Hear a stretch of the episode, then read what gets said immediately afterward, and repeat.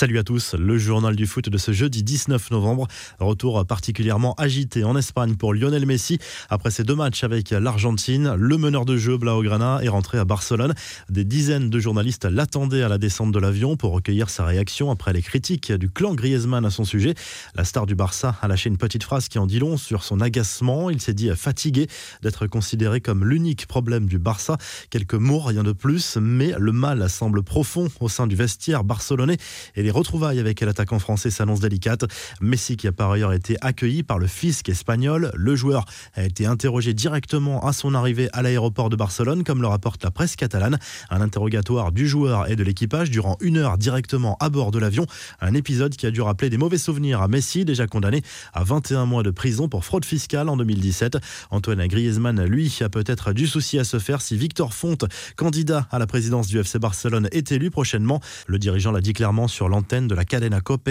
L'arrivée d'Antoine Griezmann au Barça en deux mille dix-neuf a été une erreur. Le Final Four de la Ligue des Nations est désormais au complet. La Belgique, qui a fait tomber le Danemark quatre buts à deux, s'est qualifiée mercredi soir malgré la grosse boulette de Thibaut Courtois. Le gardien du Real Madrid s'est troué en fin de match sur une passe en retrait de Nasser Chadli. Erreur sans conséquence au final. L'Italie s'est également qualifiée grâce à un succès en Bosnie-Herzégovine deux à zéro. Bellotti et Berardi ont marqué pour la Squadra Azzura qui rejoint les Diables Rouges, les Bleus et la Roja dans ce Final Four qui se jouera en octobre deux mille vingt et un. Quelques infos mercato, cette petite bombe lâchée par l'émission espagnole El Chiringuito. Info à prendre avec des pincettes, mais Neymar aurait appelé directement Sergio Ramos ces derniers jours. Alors que le défenseur merengue négocie actuellement pour prolonger au Real Madrid, le Brésilien lui aurait fait une promesse. Il prolongerait son contrat avec le P S G s'il le rejoignait dans la capitale française. Il aurait également dit à Ramos que Kylian Mbappé était prêt à en faire autant. Autre info mercato, elle concerne Eduardo Camavinga. Selon L'Équipe, les discussions entre le Stade Rennais et le milieu de terrain de dix-huit ans sont en bonne voie pour une prolongation de contrat d'un an, soit jusqu'en juin deux mille vingt-trois. Un accord pourrait même être trouvé avant Noël. Les infos en bref, Joachim Löw résiste à tout, attaqué de toutes parts après l'humiliation subie mardi par la Mannschaft en Espagne en Ligue des Nations.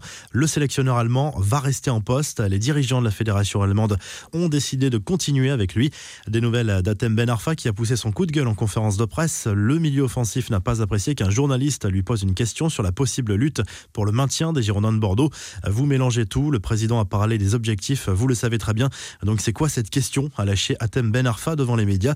Le conseil d'Adil Rami à Karim Benzema sur R M C. Le défenseur français a reconnu qu'il aimerait bien voir l'attaquant du Real Madrid faire un pas vers Didier Deschamps en vue d'un éventuel retour en équipe de France.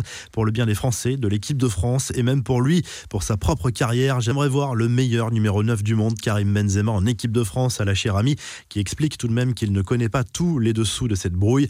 L'impasse des négociations entre la Ligue et Mediapro. La L F P cherche une porte de sortie depuis que le principal diffuseur de la Ligue un et de la Ligue deux a annoncé qu'il ne paierait pas les deux dernières traites.